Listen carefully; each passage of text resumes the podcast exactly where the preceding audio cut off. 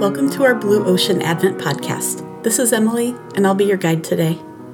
So let's start by getting situated so that we're comfortable. I'm going to read a variation of a prayer of St. Patrick to help us shift our focus, and I invite you to take a few deep breaths to slow your mind and your body as I do this. I breathe in hope as I stand today, calling on the source, the wellspring, and the living water, believing in the threeness witnessing the oneness, on my way to meet you face to face. Now let's take about one minute to use part of this prayer as a breath prayer. So on the in breath, say, I breathe in hope. And on the out breath, as I stand today, I breathe in hope as I stand today. Go ahead.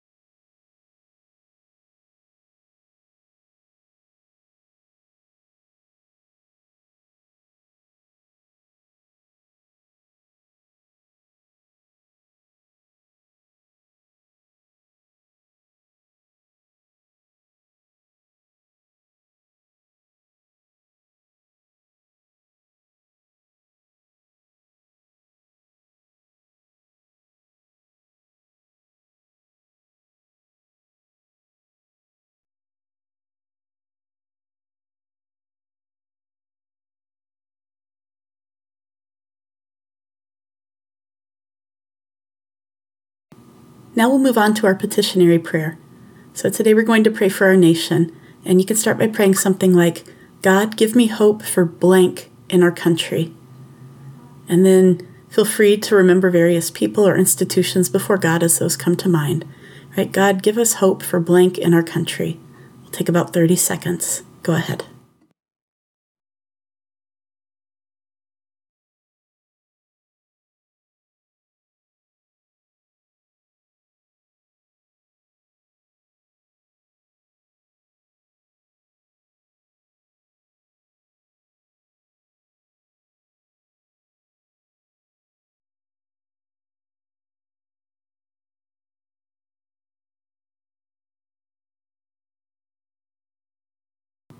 And now we'll have our story from the Advent book All Creation Waits, written by Gayle Boss and illustrated by David Klein. Today's story is about the honeybee. The snow doesn't yet cover the foot of my boot, so the walking's still easy among the hardwoods. I have my dog with me as a hearing aid. When I find a hollow oak tree, I call her and I watch as she sniffs around it, hoping to see her stop and cock her head and stare intently at the trunk. If it were summer, and if they were here, we both could hear the hum. Now, if they're here, I'm not sure even her smart, sharp ears could pick it up. What's the sound of 20,000 honeybees shivering? If they're here, all females in a winter hive, they're clustered together inside, queen at the heart of their sisterhood. The fine, transparent wings they beat hard in summer's heat, a constant buzzing fan to keep the hive from cooking. They hold, now, folded and still. The tiny muscles to which those wings are attached shiver. One honeybee shivering her flight muscles does not make much heat, but 20,000, huddled together, shivering, can keep the queen and the colony's honey supply at their core at a tropical 92 degrees Fahrenheit even as blizzard winds, inches away, flail the trunk. This calls for carefully timed choreography. When the bees on the outside layer of the cluster feel their body temperature fall to near 42 degrees Fahrenheit, a cold that would paralyze them, they push inward toward the radiant center. The next outermost layer takes their sister's place, backs to the cold, from edge to center, center to edge, inward and outward they move, one hypnotic looping dance. At the heart of the dance lies the queen. She is every bee's reason for being. Without a queen, the colony would fall into chaos. Nurse bees, grooming her, pass her scent back through the ranks. It tells all the news of her health, which is their health. They smell that now, in Advent. She's laying no eggs.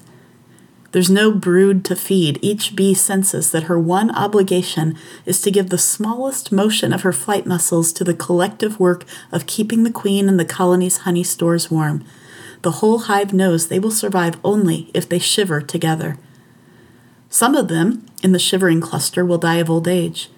Had they hatched in the flowering season, their labor for the hive's survival, harvesting nectar and pollen from as many as 2,000 flowers a day, that would have killed them in four weeks or less, their wings worn to nubbins. But hatched on the cusp of winter, they may live six months.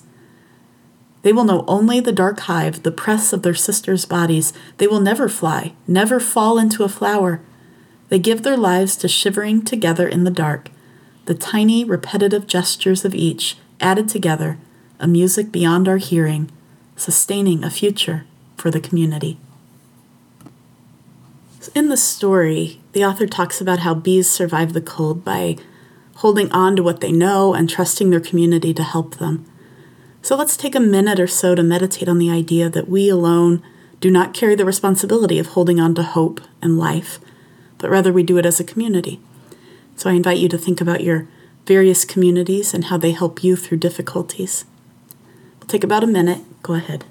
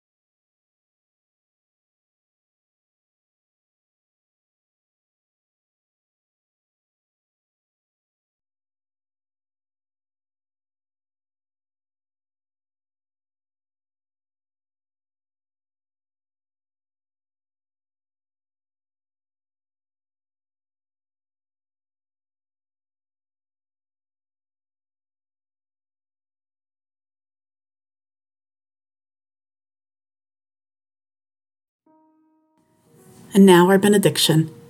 Go in peace, wash your hands, love your neighbor. You are not alone.